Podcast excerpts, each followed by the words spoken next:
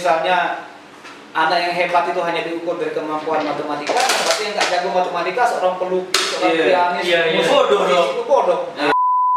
Anak kita saat ini akan berbeda tantangannya untuk mereka di masa depan. Gitu. Ja- Jadi jika anak-anak saat ini kita olah seperti kita pada umumnya zaman dulu, ya akan menjadi seperti itu dan dia akan susah untuk menghadapi masa depan mereka. Sementara ke depan itu tantangan itu jauh lebih besar. Anak yang tanpa visi yang besar hanya akan mementingkan diri mereka sendiri, Bapak Ibu sekalian. Jadi tugas kita di sini bukan masalah mahal, masalah gratis, tapi tugas kita adalah bagaimana kita mendesain masa depan. Wah. Itu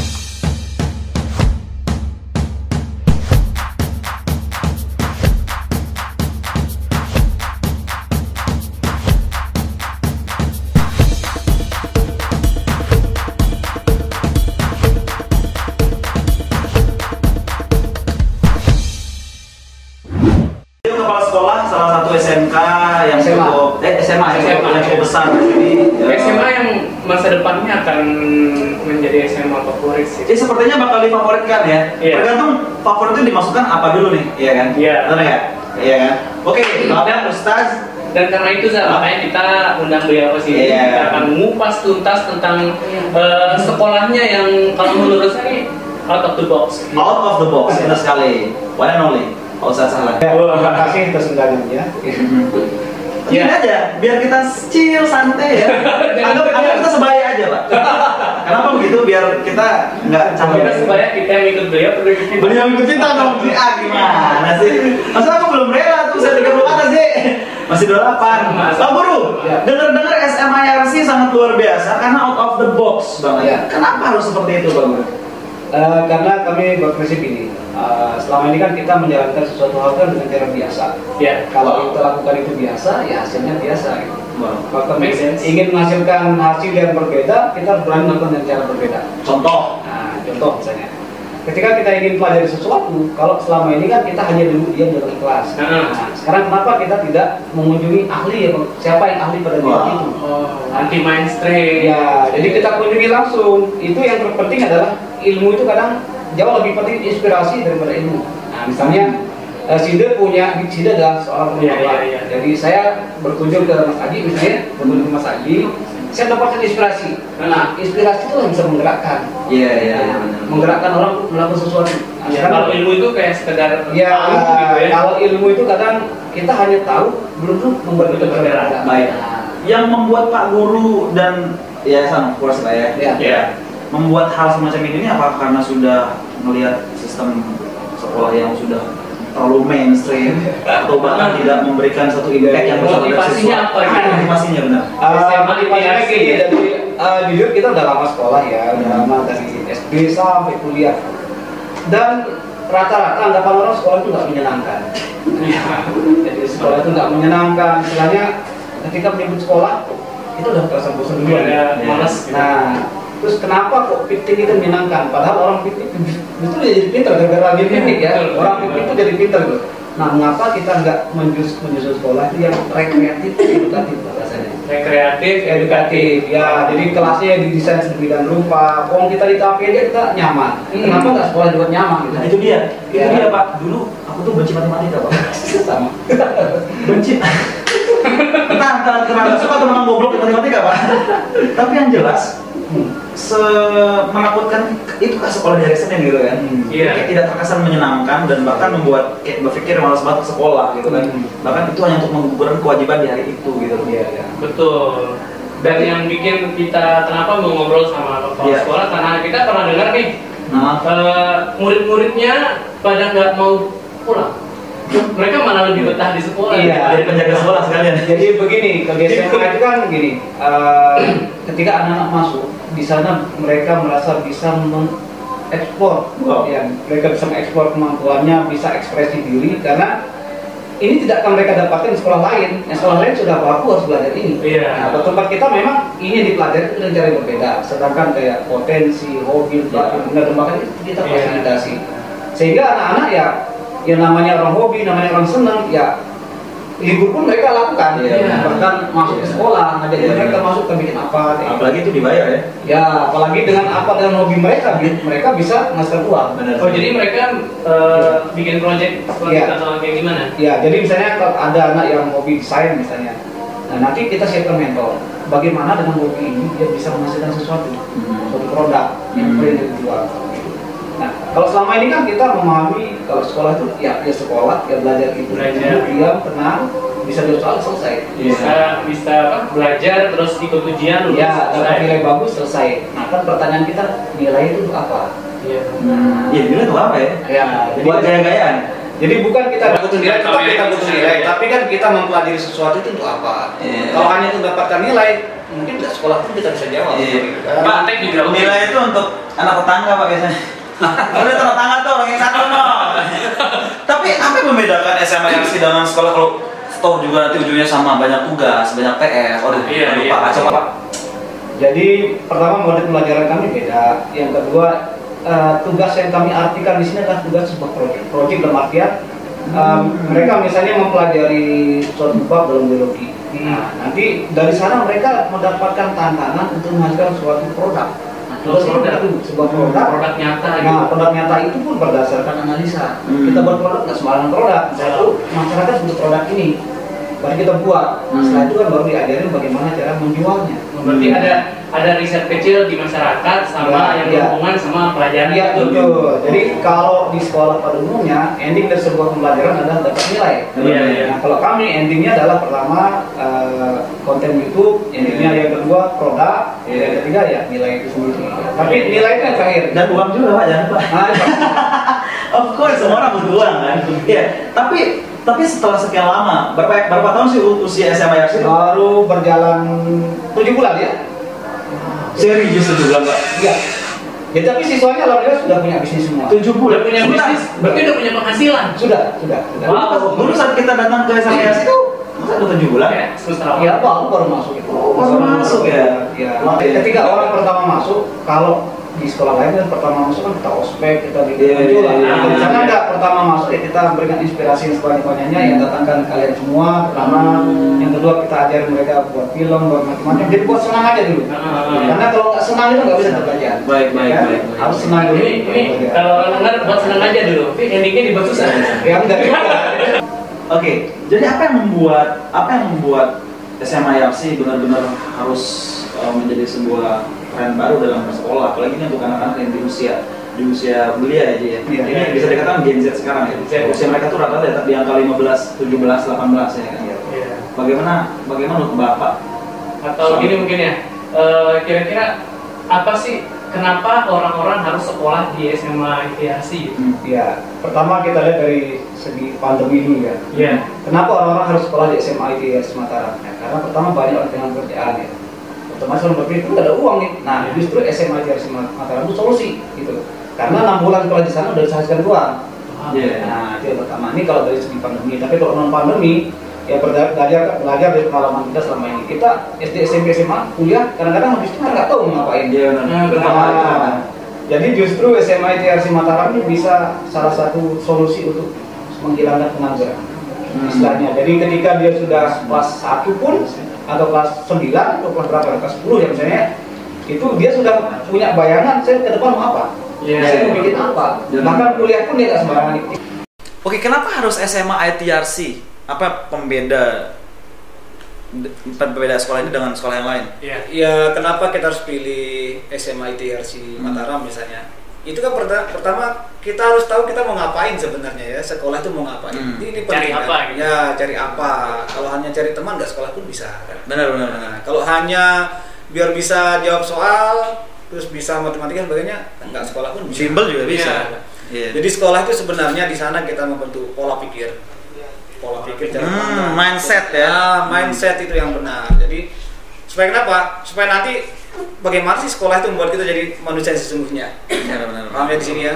Jadi ketika kita sekolah kita bisa mengambil dari sana kita belajar cara mengambil keputusan dan berani misalnya. Iya, itu di sana juga kita belajar sebenarnya dalam diri kita tuh ada hal-hal yang sangat luar biasa. Nah, sekolahlah yang tugasnya menggali Iya, bukan benar. sekolah memasukkan sesuatu di luar diri kita. Ah, nah, tapi kebanyakan ini yang diberikan oleh sekolah gitu. Iya. Apakah ini bukan pembodohan bapak-bapak Eh. kelas menengah sana? Sehingga yang terjadi ketika mereka sekolah banyak tugas, Yes. Iya. banyak Dan- PR, Tugas itu pun juga sebenarnya nggak apa ke kehidupan itu ngaruhnya apa? nggak gitu. ngaruh gitu loh, Iya. nggak ada nggak ada gunanya di kehidupan kita. Contoh, contoh Pak Guru ya, maaf banget, maaf banget ya, matematika. Se- Buat apa belajar aljabar kalau bukan ilmuwan gitu loh, Iya, iya. iya. gitu nggak? korban. kalau dari Dasan Kolo, kalau dari Jempong gitu kan, Pagesangan, belajar aljabar ngapain? Kalau nggak lu bukan ilmuwan gitu, basicnya bukan ilmuwan Iya. gitu kan. Terus belajar jujur Pak Guru, Iya. belajar PKN. Jadi sampai sekarang saya tuh bingung, apa fungsi PKN yang pelajari dulu pas masih sekolah gitu loh. Iya. Jadi kamu nggak tahu selama ini Nggak tahu sumpah. pantas baru makanya makanya yang pertama kita lakukan adalah Hah? Kalau SMP itu kan dia dia dia belum bisa memutuskan dia sebagaimana ya. Iya. Iya, Nah, masih disinilah- dibimbing nah, gitu. di sinilah perlunya kecerdasan salah satu kemampuan orang tua untuk kira-kira ini anak mau jadi apa sih? Benar benar benar. Jadi nggak bisa kita tiba-tiba ah, saya mau sekolah di sana. Mm-mm. Kita tahu alasannya kenapa milih itu gitu loh. ya. Mm, kadang orang tua, kadang orang tua juga memaksakan anak ini ke sekolah favorit nih. Favorit, favorit, biar bangga, favorit, biar favorit. Apa sih maksudnya definisi sekolah favoritnya apa sih Pak Guru sebenarnya? Ya ada favorit itu karena memang sekolahnya udah branding, tapi sebenarnya sekolah yang ter- yang baik adalah sekolah yang bisa mengangkat semua potensi siswa. Iya. Karena kalau bisa jadi ada sekolah itu terkenal karena satu dua siswa. Iya, benar. Nah, sekarang bagaimana setiap sekolah itu eh, sekolah itu bisa memunculkan mutiara yang ada pada Iya. setiap siswa. Nah, gitu. itu dia banyak sekolah ternyata yang diangkat tuh hanya nilai siswanya yang paling bagus ya kan, Hmm, menang menang setiap- olim- olimpiade, Betul. menang nilai tinggi gitu kan. Tapi ketika mereka selesai sekolah, banyak di antara mereka jadi pengangguran mostly Iya, gitu loh. Karena kalau yang saya lihat ya, jadi sekolah itu kayak menyiapkan anak-anak cuma sampai di ujiannya doang gitu. Iya. Ujian akhir doang gitu. Kehidupan sebenarnya nggak Nah, ada gitu Jadi sekolah-sekolah kebanyakan itu merasa bahwa e, untuk kehidupan nyata itu nanti di kuliah gitu. Iya. Nah, jadi kayak berarti sekolah ini SMA ITRC ini kayak bikin shortcut gitu loh. Iya. Hmm, Bikin jalan shortcut singkat gitu. Iya. Jadi kalau nanti anak-anak mau kuliah atau enggak kan udah siap gitu kan. Sebenarnya ini bukan hal yang baru ya. Ini adalah prinsip primitif sebenarnya. Hmm. Orang zaman dulu dia tidak sekolah, tapi ketika bapaknya nelayan maka anaknya akan jadi nelayan. Tuh. Yang kita lakukan ini ya, ya kira-kira seperti itu. Kita coba munculkan sebenarnya belajar itu bagaimana. Jadi makanya anak orang tua, anak pun harus tahu ini dia mau apa sebenarnya. Ketika dia mengatakan mau apa, ya udah lakukanlah apa yang membuat kamu jadi itu yang jadi maunya maunya kita seperti apa. Ya, padahal dalam diri kita kan setiap orang punya potensi. Jadi setiap orang tuh pada prinsipnya bisa jadi juara. Iya. Iya, benar, Punya kecerdasan yang Punya sama. kecerdasan, Eh, yang yang kecerdasan berbeda. beda-beda gitu. Cuma dalam sekolah itu kan ada namanya uh, basic skill lah. Jadi uh, hal-hal yang mendasar yang kita harus miliki. Pertama kemampuan berhitung lah minimal standar. Iya. Ya. Tambah kali kurang bagi. Membaca, menulis, Iya, terus iya. selanjutnya kalau kita muslim kita harus bisa Ngaji, iya, ngaji, ngaji, dan iya. sebagainya. Nah itu hal-hal prinsip. Iya, itu prinsip. Hmm. Memang harus diajarkan. Nah, Iya. sedangkan yang lain itu ya sudah menjadi kewajiban sekolah harusnya bahwa Iya. anak itu harus punya masa depan. Istilahnya. Membantu sekolah itu membantu siswa menemukan siapa diri mereka sendiri. Nah, ini poin besar. Cuma kan sekarang sekolah-sekolah yang lain itu mereka tuh hanya memberikan hanya memberikan sebuah uh, memberikan ibarat nih Pak Guru, memberikan motor tanpa bensin gitu Pak sih? Ya. Iya. Sama seperti motivasi-motivasi ulung di luar sana. Dan dia ngasih tahu bensin itu apa gitu. Ah, bener, cara dapetin bensin gimana gitu kan. iya kan, makanya di, Iya, that's why gue tuh kadang berpikir Ji, ketika gue dulu sekolah cita-citanya A, B, C, pas Ah. selesai kuliah, yang penting lulus aja deh. Jadi sekolah mainstream itu kalau menurutku sih yang Iya. positifnya, yang Iya. banyak positifnya itu yang mengatur disiplinnya doang sih yang terasa Iya. gitu. Iya. Iya. Disiplinnya doang, tapi selebihnya masalah kayak tadi ya kan yang penting mengambil keputusan, Iya. terus mengenal diri sendiri itu yang yang kayaknya nggak di ini Iya. lah. Justru malah mereka itu kayak eh, ini kan murid beda-beda ya, murid beda-beda gitu. Iya. Iya. Eh, setiap murid itu punya kecerdasan yang beda juga. Iya, betul. Tapi mereka harus jago di matematika, harus Iya, jago benar. di biologi, harus Iya. jago di ini. Sementara Harus guru- semua. guru-gurunya kan cuma menguasai satu pelajaran. Iya. Kan nggak adil tuh. Iya. Iya kan? Kita Jadi- bisa mengikuti Ah. filosofi matahari. Jadi kita nggak bisa jago di semua hal. Itulah alasannya kenapa matahari tidak bisa membakar. Nah, kalau kita bisa membakar, kita harus fokus pada kita yang sebenarnya itu. Hmm. Kalau kita memang jago berenang, ya fokus berenang. Kita akan jadi ahli berenang. Berenang. Tapi kalau semua hal kita pelajari, uang guru aja nggak mau ngajarin semua sekali. hal kan? betul betul. Benar sekali. Kita diminta mempelajari semua hal, sementara Iya. guru tidak mau mengajarkan semua hal. Iya. Ya kan? Nah, kita juga kalau mau jadi apa ya pertama kita harus melihat kita mampunya bagaimana nggak bisa kita menjadi seperti dia gitu Iya. Iya. bisa jadi bisa saja kalau kita memang punya potensi yang sama Ya tapi begini Pak Guru, jujur ya, saya saya sebenarnya sangat menentang sekali pendidikan di Indonesia di mana siswa itu lebih cenderung diberikan mereka kayak menginfiltrasi siswa itu seolah-olah lu harus belajar ini semuanya harus pintar gitu. Harus pintar, pintar ini, pintar ini gitu kan. Dan kalau mereka tidak mendapatkan nilai sesuai dengan apa yang ditarget oleh sekolah, mereka tuh dicap bodoh. Iya. Iya. Nggak jago matematika bodoh. nggak jago matematika goblok nggak jago ini ah ketinggalan lo jadi bahan bulian gitu kan nah seasik apakah sekolah di Pak Guru ini gitu Eh, pertama kita gini pertama kita punya eh, pola pikir bahwa setiap anak itu mempunyai potensi dan dia pasti akan juara pada potensinya hmm, benar pasti akan dia, dia akan menjadi juara dia akan menjadi bintang pada potensinya masing-masing Iya. Nah satu anak dan anak lain nggak bisa nggak bisa disamakan. Nggak bisa disamakan, Ibarat nah, itu poin misalnya pentingnya. ikan hiu dan kerang nggak bisa disamakan. Iya. Kalau hiu ya berenang. Kalau kerang kerang ya manjat. gitu. Nah seperti itu. Jadi kalau kita ingin semua anak itu juara ya fokuslah pada potensinya. Mm-mm. Nah, pada hal-hal yang sifatnya mendasar itu memang merata dapat. Ya kayak ibadah, membaca, berhitung itu merata dengan tingkat pencapaian yang berbeda. Iya. Sedangkan yang lain-lain itu potensinya. Berdasarkan potensinya si A, misalnya potensinya apa ya? Kita sedang fasilitasi. Yang namanya potensi atau hobi itu sebenarnya tidak perlu diajarkan, cukup difasilitasi, Iya. diapresiasi dan dihargai. Seperti kita punya ini nih, kita punya punya hobi masak nih. Kita cukup dengan menonton saja kita bisa masak karena memang potensi betul, kita betul. itu potensi itu. Tapi kalau bukan Betul. potensi kita masak ya dikursuskan sampai mana pun ya nggak bisa menjadi ahli masak. iya benar banget ya hanya padahal hanya sekedar dengan menonton Iya. kita kalau memang untuk potensi Menonton juga. dihargai, diapresiasi udah iya jadi. Gitu. betul Udah dapet. tapi orang tua sekarang lebih fokus anaknya tuh harus ranking satu sampai di bimbel dikursusin Iya. mahal-mahal sampai muncul berbagai macam jenis bimbel dan itu sendiri adalah bisnis I hate this Iya bisa jadi. Bisnis kan nggak salah sih. Iya. nggak salah bisnisnya nggak salah Iya. hanya saja ini orang tuanya menjadi sasaran empuk para pelaku bisnis paham nggak sih Ah, memanfaatkan. Jadi memanfaatkan ada- momentum. Kalau para entrepreneur itu nggak masalah soal mereka. Hmm. Yang masalah sekarang itu adalah orang tua nggak sadar, Iya betul. Bahwa mereka Itu tuh menjadi- orang tuanya. ya kan? Kayak gini soalnya gini kayak anak-anak di sekolah belajar, Iya. pulang sore nanti di rumah belajar, terus malamnya dimarahin, kamu belajar dong ngapain? Iya, aduh. Padahal baru belajar. Iya. Iya kayak gitu kan. Iya, pada ya gini intinya. Jadi eh, bimbel itu tidak salah sebenarnya. Cuma Iya. kadang Iya, kita kita sebagai orang tua sering kali kalau nilai matematika kita kita rendah, kita akan dileskan matematika. Hmm. Bisa Nah, jadi itu bukan potensi kita. Padahal kita Iya. punya nilai bahasa Inggris tinggi, malah kan dileskan. Harusnya dileskan tuh bahasa Inggrisnya. Iya, kebalik malah ya. Kebalik Kebalik. malah. Jangan yang kita nggak bisa, yang kita nggak bisa kan mungkin karena bukan potensi kita. Ibarat dua pisau, yang tidak bisa adalah sisi tumpul, Iya. yang potensi kita adalah sisi tajam. Iya, jangan diasah yang Saat yang tumpul di, di asah nggak tajam, Iya. tapi yang tajam jadi tumpul. Iya, benar-benar. Nah, Jadi di situ anak-anak jadinya nggak punya pendirian Ya. ya, nggak punya Hmm. Nggak tahu gitu loh Iya. aku siapa gitu. Mindset terbalik jadinya nih. Ah, Iya, kan? Jadi kalau misalnya kita lihat anak kita yang jago nih matematika, ya udah kursuskan matematika. Iya. Jadi kan dia ahli. Betul. Anak saya jago Iya, lukis, iya, kursuskan iya. lukis bukan Betul. dia nggak jago matematika dicariin les. Iya. Jadi dia jadi stres jadi Iya, benar. Oh, Ngomong-ngomong ini matematika saya ingat waktu saya SD nih. Iya. Jadi waktu saya SD itu menjelang ujian, jadi kita guru saya tuh paling khawatir kita nggak lulus di matematika. Hmm. Kalau saya kan lebih ke bahasa gitu kan, lebih ke Iya. yang kayak gitu-gitu lah. Jadi guru kita tuh semua mata pelajaran tuh diganti dengan matematika serius. Jadi diganti semua dengan matematika kecuali agama dan penjaskas karena gurunya beda kan di SD. Setelah itu kita benar-benar trauma sama yang namanya matematika. Nah, itu dia. Sampai hari ini. Bukannya mak- bukannya malah pinter, Bukan malah makin makin- iya, bener. Tapi malah makin makin makin mual gitu. Iya. Sampai sekarang tuh kalau udah ngelihat tuh, uh, matematika yang akar yang apa tuh. Iya.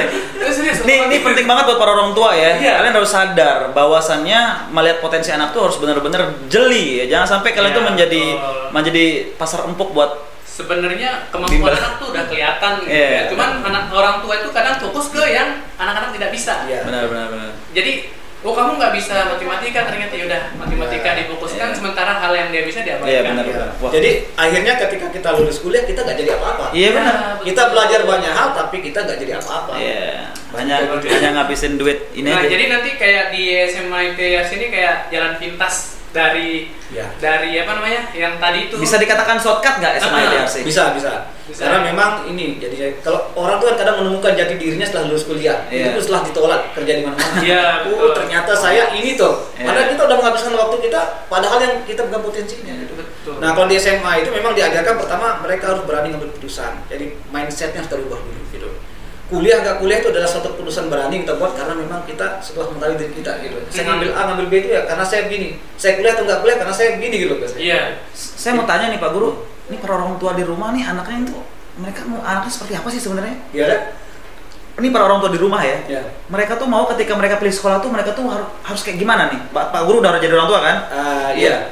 Pak Guru nih anaknya mau- ap, kenapa apa pikiran mereka ketika ingin mendapatkan sekolah SMA gitu loh? Kalau saya pribadi saya ingin anak saya baik aja. Baik. Baik, karena orang baik itu pasti pintar. Orang pintar belum tentu baik gitu. Makanya di Hmm, SMA wow, itu bener ya? karakter itu utama, pola pikir itu utama. Jadi bukan jadi masuk SMA tuh gak langsung belajar. Jadi kita rubah tuh pola pikirnya nih. Biasanya kan mereka di SMP kan belajar Iya. kursi meja kaku bro. Kenapa di SMA kayak gini? Nah, kita kasih tahu kenapa sih kalian harus santai di sini? Kenapa sih kalian harus kita ajak jalan-jalan? Iya. Kenapa sih kok kalian kok tiba-tiba diajak makan ke kafe, ke Starbucks? Kenapa itu? Waduh. Oh, sampai diajak ya, seperti itu. Iya, itu ada kita sebuah inspirasi. Inspirasi itu menggerakkan. Iya benar benar. Iya, Ilmu iya, itu iya. belum tentu menggerakkan. Betul sekali. Jadi orang dapat inspirasi, "Ah, aku pengen seperti itu, ah, ya udah Iya, bergerak kan kita kan. Iya, benar. Tapi kalau nggak ada inspirasi yang diberikan ilmu ya ini penuh kepala Iya, dan pecah ya. Iya. Jadi kapasitas otak Ilmu melampaui banyak batas. tapi nggak ada satupun yang Nah, inspirasi. ada satu inspirasi itu kan bisa menggerakkan orang, ada yang negatifnya bisa membuatkan orang melanakin bom. Itu Iya. kan- Wah, itu, benar. itu kan negatifnya. Inspirasi. Tapi dengan inspirasi ada orang eh karena inspirasi itu kan datang bukan dari seorang profesor, tapi seorang yang pemulung tua. Nah, Iya. itu, itu ilmu sesungguhnya. Kita dapat inspirasi, kita tergerak, bergerak melakukan sesuatu. Gitu. Inspirasi itu menggerakkan intinya. Nah, sekarang bagaimana kita membuat sekolah yang menginspirasi Oke. gitu loh. Sehingga sekolah SMA Yasir berdiri dan Bapak jadi kepala sekolah di situ. Apa hal terbesar kekhawatiran Bapak Saat apabila SMA Yasir tidak ada? Oh, waduh.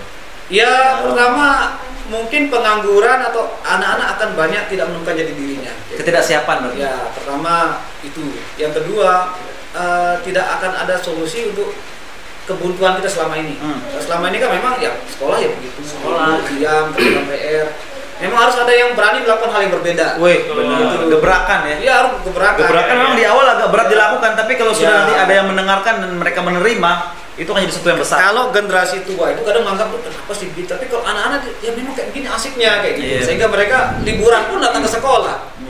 Gurunya nggak di sekolah, cari ke rumahnya. Waduh, saking asiknya ya. apa? Ya asik. Tapi Sebenarnya gini Ji, eh, tapi bahaya nggak sih tidak ada sekat antara guru dan murid? Ah, sebenarnya enggak. Jadi makanya di sini eh, satu sisi dia bahaya kalau guru tidak bisa menjaga ininya saya. Jadi dia dia punya marwah, punya marwah. gitu kan. Ya. Di sisi yang lain memang itu dibutuhkan kedekatan guru sehingga ada hal-hal yang memang siswa kalau dia nggak dekat nggak bisa disampaikan ke guru. Iya. Ya. Jadi lebih baik dia curhat ke gurunya daripada curhat ke temannya. Iya. Nah, jadi guru itu adalah teman ada solusi. teman diskusi. Nah, cuma ya itu tadi awal-awal masuk memang pola pikir anak-anak suka berbeda. Dia adalah guru dan dia juga adalah sahabatmu. Iya. Jadi jika engkau berilmu, bertanyalah dia. Jika punya curhat, curhatlah di dia. Seperti itu. Oke, Betul, Karena tapi SMA itu memang Iya. butuh apa namanya kayak butuh guide gitu loh. Iya, betul guiding selain benar sekali. Tapi kadang orang tua berpikir, ah nanti kalau kita daftar sekolah swasta kayak begini nanti mahal. Biasalah orang kita tuh money is Ya. number one, you know. Uang tuh yang Karena pertama ini, jadi alasan. eh, sebenarnya sih kalau aku mikir banyak orang-orang yang punya pemikiran seperti ini gitu bikin Iya. sekolah seperti ini cuman untuk ke sana itu kayak eh kayak akan ribet nih kayak akan mahal nih gitu kan Seperti Sebenarnya ini ini model seperti ini adalah sekolah yang paling santai. Jadi guru senang, anak senang gitu. itu. iya Karena selama ini kan lebih banyak guru senang, anak susah. Iya benar sih, masuk akal sih. Jadi Iya, guru, betul. guru tuh sangat bahagia lihat anaknya susah. Kadang saya juga guru dia. Jadi kadang guru kalau istilahnya pingin lihat ini, so- senang lihat orang begini belajar senang dia guru. iya iya Padahal ya Itu susah serupa siswa. Jadi kalau guru senang, kok prinsip kita guru tuh harus senang. Anak juga harus senang. Makanya kan saya bilang sama guru kalau Iya. memang kalian ingin jalan-jalan setiap hari, gimana caranya biar bisa jalan-jalan setiap hari? Silahkan. Gitu. Kan saya pernah tantang siswa, kalian mau jalan-jalan setiap hari? Ya, ayo bagaimana kalian, kalian dapat uang biar bisa jalan-jalan? wow jadi Kan mereka kita tantangnya gitu. mereka membiayai dirinya sendiri Iya, kita nantangnya memang kayak gitu. Tuh. Kalian mau jalan-jalan, kamu mau ke mana, mau ke mana? Ya silahkan, nggak apa-apa. Ajak gurunya ke mana-mana, tapi biayain diri sendiri jangan nggak orang tua. Iya benar, that's good. Itu itu berarti itu leadership yang diajarin banyak juga berarti. Iya. jadi motivasinya itu bukan cuma buat dapat nilai gitu Ya, nilai itu malah terakhir. Malah mereka nggak kepikiran ada ulang. Tapi tahu tahu tahunya nanti ada ujian tertulis terakhir. Tapi itu rata-rata tinggi nilainya. Yang penting kan dari dia mengetahui saya belajar ini saya bisa buat apa. katanya. Baik. Ya. Eh, tapi satu yang belum saya dapatin jawaban pak. Orang-orang biasanya berpikir, wah sekolah di sini mahal ah, ogah, males ya kan? Jadi mereka tuh kayak ngerasa ngapain? Udah di negeri aja negeri. Jadi notabene negeri ini yang mereka cari sebenarnya. Terus sudah di apa? Swasta. Gila gue dong negeri. Ah kampungan lo sudah di swasta. Ya. Jadi negerinya kenapa? Biasanya karena Gratis. negeri karena gratis. gitu kan, murah gitu kan. jadi gini dia semua itu kembali ke pola pikir. Jadi ada pola pikir kaya ada pola pikir Miskin. ya Iya. saya ini. Orang pola pikir kaya itu dia ini adalah investasi Ah, Nah, sekolah itu adalah investasi. Ketika kita berpikir sekolah adalah investasi, investasi itu berbiaya gitu, itu biaya. Dan ini lebih jauh lebih mudah daripada kita sekarang ngambil yang versi gratis, sementara kita diajarkan ala kadarnya atau Iya. biasa biasa standar-standar saja, sehingga nanti ketika dewasa kita susah menemukan diri kita. ya itu kalau Facebook versi Ya. light pak Nah, beda kalau kita sekolah di IRC bahkan Iya. kalau orang tua mau ya hanya bayar SPP satu tahun saja. Hmm. Di tahun kedua siswa silakan suruh bayar SPP sendiri kan. Karena mereka udah punya bisnis, udah punya pola pikir sendiri, dia juga udah punya kedewasaan yang berbeda dengan anak-anak yang saya hanya dibelajar diajak, diajak belajar hal standar seperti itu. kalau soal biaya kayaknya eh, worth it ya. Sama apa yang akan didapatkan gitu. Ya sebenarnya untuk SMA TRC Mataram itu murah sebenarnya. Jadi Wow. hanya SPP 300 tapi mendapatkan ilmu daging semua bahasanya. Yes, Eh, 300. tanpa duri loh itu Tiga ribu loh. Daging dapat duri plus dibina tiga dia bisa masak. tiga ratus ribu SPP Ya. Serius? per enam bulan sekali Enggak. Sebulan dong. sebulan ya oh sebulan Isinya tiga- daging semua. Iya, benar. Ribu daging semua. Masalahnya di kota Mataram ini, Hmm. TK pun udah 300 ribu. Ya betul. Ini udah wow, amazing dengan dengan Wow. apa ya? Dengan, Dengan- cara yang cara belajar yang menarik ya yang menarik. Waduh, itu orang tua kalau nggak mau masukin anaknya ke SMA TRC rugi banget ya. Iya sih, jadi pas gue pertama kali ke SMA ETRC itu, gue liat anak-anaknya tuh bener-bener kayak flow banget ya, Iya. nggak kaku Nggak itu yang punya pertama. beban gitu. Lihat kelasnya, lihat kelasnya beda juga kan? Beda juga Dan kelasnya. kelasnya tuh luar biasa loh. Itu itu satu nilai nilai jual yang cukup tinggi kepada anak-anak yang males-malesan dan takut sama sekolah ya. Bener. Itu chill banget sih. Jadi aku nggak heran kalau anak-anak itu yang beberapa nanti kita akan ajak. Ya, ah, sebentar lagi kita akan ajak salah satu, eh dua ya, dua orang ya. Iya, ada dua orang. adik-adik dari adik-adik. Bener. Jadi kita nggak cuma ngomong nih, jadi kita pernah sempat nanya ke mereka, malah mereka tuh nggak senang libur. Ya. Mereka lebih senang datang ke sekolah gitu loh. Suruh daring malah nggak mau. Asik. Kebalik kan? Kebalik kan sama sekolah-sekolah pada umumnya kan? Iya. Kita justru malah hari Minggu, eh, apa hari Minggu selesai masuk hari Senin. Aduh, gitu. Malam Seninnya udah susah duluan. Ah, Iya benar. Tapi mereka punya kesadaran sendiri Iya, dan itu benar-benar membuat guru otomatis kayak wow. Iya. Masalah serius banget. Jadi kalau eh, sekolah pada umumnya nih, sekolah mainstream tuh anak-anak tuh begitu ke sekolah kayak terjun ke area yang gimana ya bahaya perang gitu loh. Pertama udah perang melawan lingkungannya gitu kan bullying segala macam belum dengan tugas-tugas belum dengan guru belum segala macam itu jadi anak-anak bangun pagi berangkat sekolah wajar sih kalau jadi malas gitu loh Iya, takut ya. jadi mereka yang di sekolah yang menarik apa sih gitu kan jatuh cinta mungkin ya lagi lagi lagi ada Lagi ada musim-musimnya. crush gitu Iya. Ah, tapi ah. tapi kita kembali ke SMA TSI. Aku tuh sebenarnya pro dengan orang-orang yang eh, apa ya? Sayap kiri lah. Ah, Dalam arti kata gitu loh. Kita tuh berbeda, tapi bedanya kita tuh bener-bener militan paham nggak? Dalam arti apa? Jadi kita nih kuantitinya banyak di Indonesia, tapi kualitasnya kualitasnya lu negara terbesar di lu negara muslim terbesar di Indonesia. Ini fakta ya kan? iya iya Di dunia lo malah ya kan? Tapi kualitasnya gimana? Gitu kan? Nah, iya jadi sekolah di Indonesia tuh banyak sekolah, Iya, ya kan sampai ratusan ribu da- dengan segala banyak. Cuma yang kita kejar sekarang ini kan impact setelah sekolah, iya iya kan? Yang gue ya- yang yang gue bingung tuh. Ji, yang gue bingung tuh Ji, nggak ada sekolah yang memberitahu nanti sesuatu bakal nganggur loh. Hmm. Nggak ada life skill yang kalian dapetin kecuali nilai-nilai kalian itu. Iya. Gimana tuh Pak Guru? Ya memang itu selalu kita ingatkan ke anak-anak bahwa eh, pentingnya mereka pertama masuk kan kita minta jujur nih. Iya. Kamu hobinya apa? Ngomong terus sebanyak-banyaknya. Kamu hobinya apa? Itu kita kita gali. Kalaupun mereka masih diam karena memang terbiasa tidak berani. eh, Iya. karena kita kan kita mau iya. Tidak komunikatif ya. Akhirnya kan guru yang menggali gitu.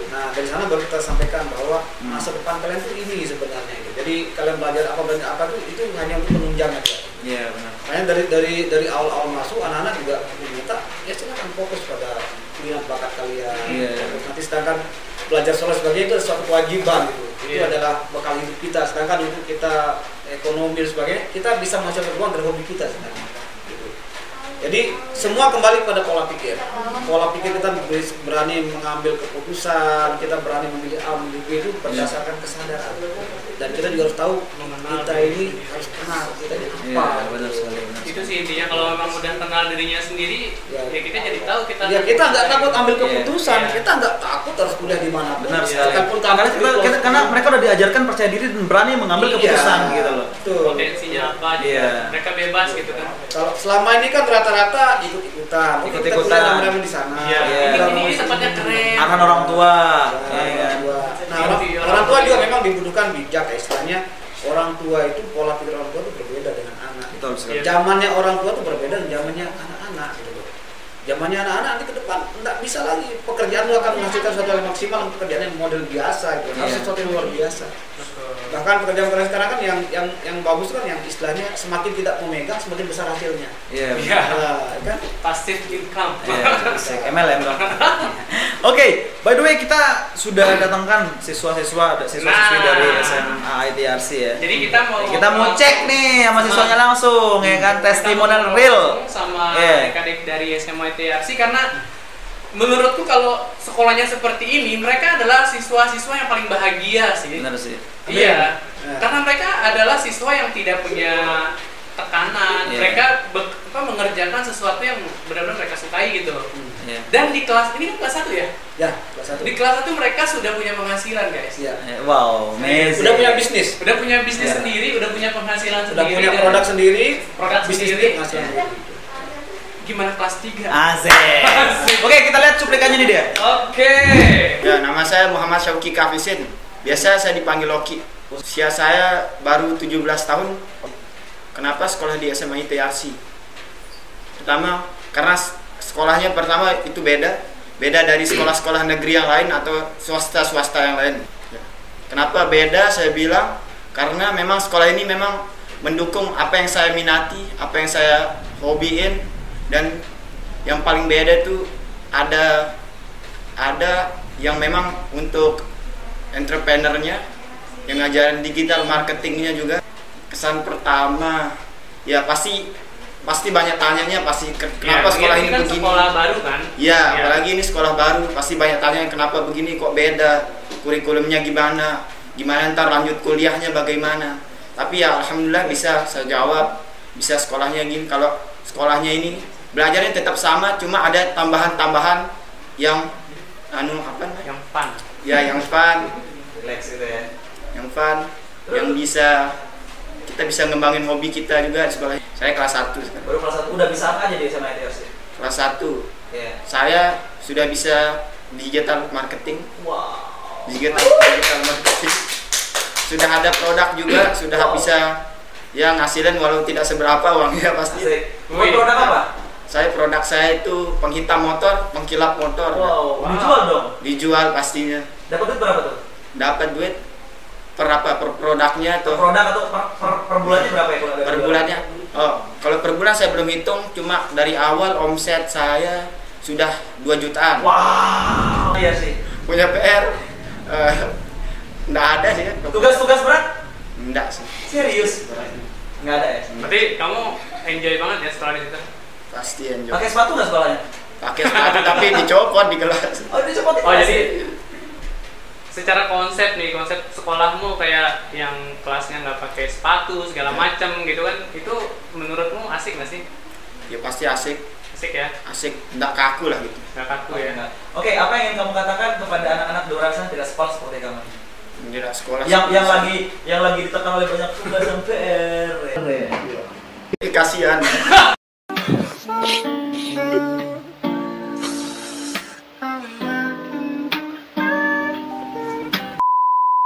Hai, nama saya Amel. Oh, umurnya 16 tahun tahun ini. Jujur aja awal itu eh, bukan SMA TRC awalnya. Kan saya udah punya banyak hafalan, alhamdulillah 5 juz. Jadi ko- kalau misalkan saya di SMA TRC Mara- Mataram, mungkin saya eh, bakal lanjut terus hafalannya. Oke, eh, usia kamu sekarang 16 tahun. Ya, Ya kan apa kata orang tua kamu ketika kamu eh, sudah bisa eh, membuat satu produk? yang pastinya bangga. Terus eh, ini pertama kali saya berpengalaman di berdagang di bisnis. Wow. Ya dan alhamdulillah di bulan pertama itu udah capai target sekolah. Wow, berapa? Ya, 2 juta dalam satu bulan. Dua juta. Alhamdulillah. Iya. Oh usahanya apa? Eh, mampus racun tikus. Mampus racun tikus. Ya, Mereknya mampu. Iya mampus. Banyak sih, tapi yang paling paling suka itu sama gurunya itu bener-bener yang kayak temen-temen Oh. ya. Gitu ya. Tapi Iya. kamu nggak takut ketemu guru? Enggak, Serius. iya serius. Malah malah gibah bareng guru ya? Iya. Kalau tugas ada, tapi jarang. Tapi eh, tugas itu yang paling ringan-ringan aja, nggak nggak sampai yang berat gitu. Terus kalau bawa buku juga eh, nggak banyak mata pelajaran gitu. Dulu dulu pas masih SMP kan pasti kamu punya rencana tuh sama teman-teman mau sekolah di mana kan? Hmm, hmm, Teman-teman kamu pada sekolah mencar-mencar gitu pasti ya? hmm. Terus mereka keadaannya gimana sekarang? ya banyak kan curhat curhat gitu kayak eh, kalau daring itu kan mm, mereka mereka belajar daring tapi apa ya yang kayak nggak masuk gitu belajar pelajarannya yang kayak daring cuman nyalain kamera doang tapi mereka nggak belajar Terus tanggapan kamu apa? Ngajak ngajak ke SMA ITRC Mataram harapannya mereka bisa melebihi saya bisnis Ya, gua aduh. jadi bingung ya. Jadi insecure. Serius, dulu kita di usia 16 17 nggak kepikiran punya bisnis cuy. Bener. Hanya main aja. Hanya main doang. Pokoknya dulu masuk sekolah, sekolah favorit, terus eh, ya udah favorit doang gitu yang dicari gitu. Iya. Kita nggak nyari, eh, maksudnya nggak nyari yang ke depannya gimana, Iya. terus waduh. bener-bener kayak "Ya udah sekolah ini bagus karena favorit, udah Iya, gitu aja. itu dari dua orang aja yang tadi kita lihat ya. Iya. Dan Waduh. dan catat mereka masih kelas 1 Kelas 1 gila. Anak angkatan pertama berarti ya, Pak Guru ya? baru semester 2 belum belum selesai kelas satu Belum baru, baru selesai. berapa bulan aja Wow, wow, wow, wow. Wow. Ini mereka sekolah 3 tahun ya? ah tiga tahun Wah. Excel maksud kita kita kita kebayang nggak sih Iya. tiga tahun ke depan tuh mereka udah kayak apa nantinya? ya, Iya. mudah-mudahan sih tiga tahun ke depan mereka udah bisa minimal satu orang punya 10 karyawan lah gitu. Waduh. pemimpin kan seperti itu Gila Pak Guru, I love this, I love this. Hei orang tua, lihat Saya 10 targetnya karyawan tiga tahun ke depan. Hmm, Masuk akal cuy. Kenapa? Si Amel tadi itu udah ngasilin 2 juta sebulan. udah sebulan Hanya jualan sendiri. racun tikus racun tikus. Mereknya mampus. Mereknya mampus. si si Oki tadi yang pertama punya bisnis Oke juga, tadi udah lebih lebih ini lagi, lebih Lebih usable lagi. Usable banget itu Iya. malah ya kan. Jadi itu Pengkilat. dihidupkan. Hmm. Motor ya. Waduh, ini sih gila. Apa sih apa sih yang Pak Guru pikirkan kok bisa membuat Iya, benar. ya sebenarnya kita tidak memberikan banyak kita hanya membantu mereka menggali apa yang ada pada diri mereka Oh iya iya. Kayak ya, busturnya gitu. ya minat bakatnya Oke. gitu. ketika kita- mereka udah menemukan diri mereka saya siapa mereka akan lebih mudah bergerak Iya. It's great man. It's really amazing. Jadi Oke. ibarat- ibaratnya jangan lihat-lihat di luar Iya, lah. iya, Kita iya. cari ke diri kita. Kita ini apa sih sebenarnya? Kita potensi kita apa? Hobi Iya kita benar apa? benar. Kita dikembangin. Berarti benar-benar anak-anak SMA ITS ini di pointing langsung ke bakat minat mereka Iya. dan nanti ke depan ngimpact langsung untuk hidup real mereka. Iya. betul. Amazing. Seperti yang dibilang tadi, eh, mereka targetnya ke depan kayak kepala sekolah bilang kan. Jadi nggak nggak yang targetnya tuh nggak yang ke pribadi gitu loh. Iya. Kalau orang lain bilang ya mungkin nanti kelas 3 menghasilkan lebih banyak. Iya. Tapi malah jawabannya tadi eh, karyawan. karyawan loh itu Kan artinya memikirkan kan- orang lain Orang gitu. Banyak mas Wow. Kan pemimpin. Benar, Pemimpin harus Iya. orang lain. Wow, wow, wow. Beda pemimpin dan bos ya. Iya. Untuk mendapatkan formula sebagus ini, Hmm. Pak Kepala Sekolah, Iya. ya kan? Eh, waduh, ini ini berat sih ini pertanyaannya. ini formula bagus. Bapak dapatkan sama tim dari mana, Pak? Eh, sebenarnya kan kita ini kan apa ya ilmu-ilmu klasik sebenarnya. Wih, benar sih, Ilmu benar. klasik yang Ilmu jalanan ya? sudah banyak di masyarakat cuma tidak diformulasikan. Jadi Iya. kita sekarang kita formulasikan dalam wadah yang formal namanya sekolah. gitu kan.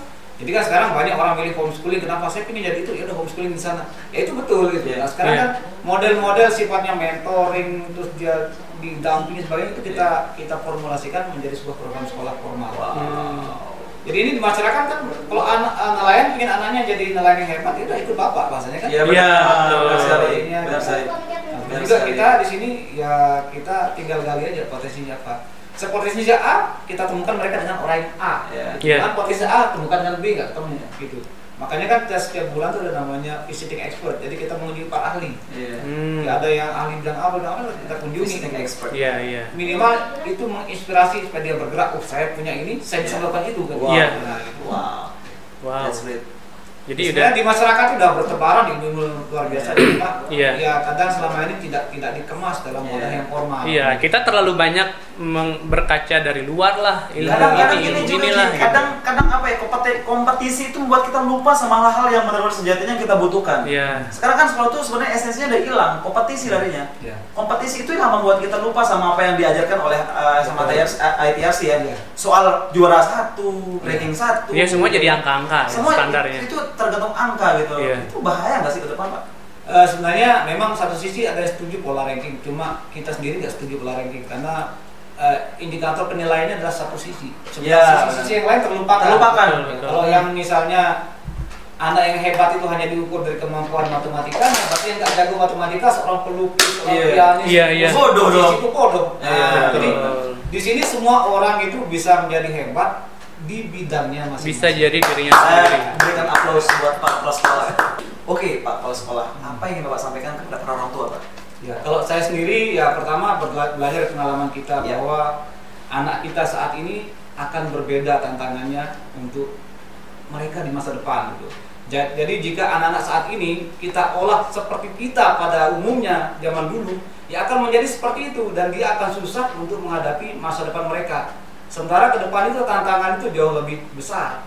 Jadi yang kita butuhkan di sini adalah anak itu menjadi orang gitu loh, menjadi orang dan dia bisa menggali potensinya, punya rasa percaya diri dan tentunya mereka harus punya visi besar.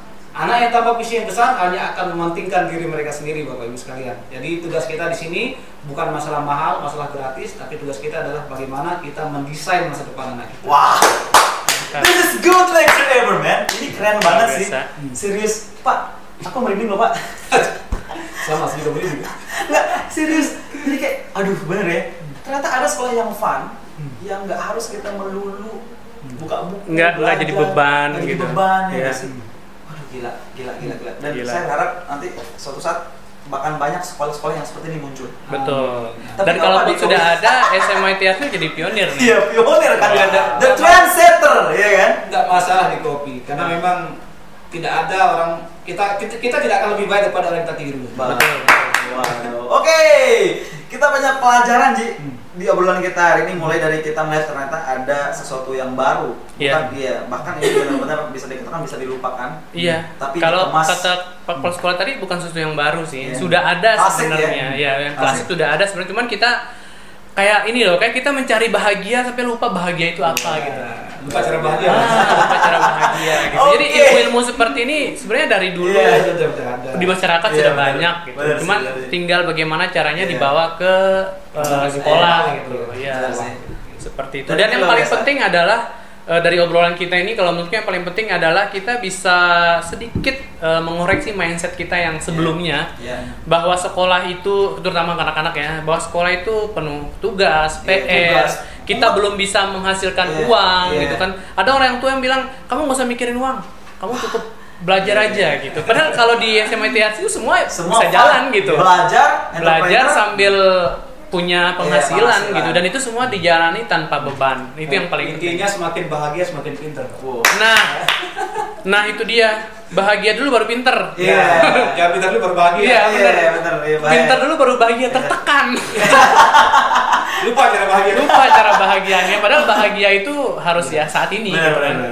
Iya. Oke, kalau gitu kalau gitu Pak Kepala Sekolah saya mengatakan SMA ini harus dicoba nih. Betul. Coba. Betul betul. Kalian ya yang masih bingung mau nyari sekolah ke mana, mau SMA ke mana, sekarang kalian sudah nonton video ini dan tentunya kalau menurut kita semua ya di sini ini video yang bermanfaat banget. Iya. Bukan cuma entah kamu mau masuk ke SMA ITRC atau enggak. Iya. Yang jelas ini bermanfaat dan kalau udah bermanfaat tahu dong mau harus ngapain. Iya benar banget kita Harus kasih di- iya, di- daftar. Daftar ke sini dan share video ini sebanyak-banyaknya. Yes, of course ya. Jadi kita sebenarnya semua sekolah itu pada pada dasarnya sama. Iya. Cuma konsepnya berbeda. konsepnya berbeda dan yang paling bagus sih sebenarnya yang yang yang paham apa yang dibutuhkan oleh siswanya Bagus gitu. yang membuat siswa itu jadi dirinya sendiri Alright. karena kalau enggak itu sekolah itu yang yang menjadi background eh, bullying segala macam itu Hmm. karena orang lain itu menganggap orang lain juga harus sama seperti dia Iya, gitu loh. dia. Jadi kayak aku dulu aku nggak suka main bola, udah jadi bulan-bulanan gitu Iya, kan, iya, nggak dibully gitu kan. Iya. Kayak nggak punya teman gitu. Kayak nggak punya teman. Maksudnya gini, eh, giliran eh, di kelas misalnya eh, kepala sekolahku kebetulan waktu itu juga open mind gitu kan. Jadi kalau ditanya dia kalau guru nggak masuk nih kalau guru dia nanya anak-anak mau belajar apa hari ini gitu kita nggak ditanya jadwal apa gitu mau belajar apa aku tuh langsung bikin puisi pak gitu bikin ini pak gitu nah kalau teman-temanku tuh itu sampai luar tuh marah kayak gitu jadi sekolah-sekolah yang eh, paham bahwa kecerdasan itu nggak cuma satu ya Iya. jadi kecerdasan itu banyak dan kita nggak bisa memaksakan satu kecerdasan ada di Oke. anak yang lain seperti itu Oke, itu Dan dia panjang lebar kita di Majid TV dengan salah satu kepala sekolah langsung di SMA TRC. Betul. Kita berharap ini dinikmati oleh anak-anak yang sebentar lagi lulus dan mereka bisa mendapatkan impact yang luar biasa untuk real life. Ya, kenapa kita bikin video ini, Za? Karena eh, saya yakin ada banyak sekali orang tua dan anak-anak yang masih bingung nih mau Iya, sekolah ke mana sekolah gitu. ke mana. Terutama di masa pandemi ini. Iya. Kalian pasti bosan kan belajar daring. Bosan kan daring? daring juga nggak belajar. Iya. Jadi kalian pasti bosan belajar daring. Nah, di sini eh, kalian bisa belajar bertatap muka langsung bahkan lebih dari itu. Maksudnya Iya. eh, bisa melakukan banyak kegiatan seperti itu walaupun di masa pandemi. Tentunya dengan menerapkan protokol pastinya. Iya. Oke. Dan Pak Kepala Sekolah, terima kasih banyak sudah mampir di Majid TV. Semoga ke depan banyak Luar biasa anak-anak Indonesia sekali. Berawal di Lombok nih. Amin. Ya kan, baru di Lombok ya kan ditiru, dimodifikasi sama orang-orang semakin lebih bagus, Amin. Iya. duplikasi dan jadi pionir. Betul. Oke, kalau gitu langsung dari kawasan Majid TV, Reza Lakir Sky gitu guys. Pamit. Oke, saya juga pamit. Pak Kepala Sekolah pamit. Ya, terima kasih. See you next time, man. Bye-bye.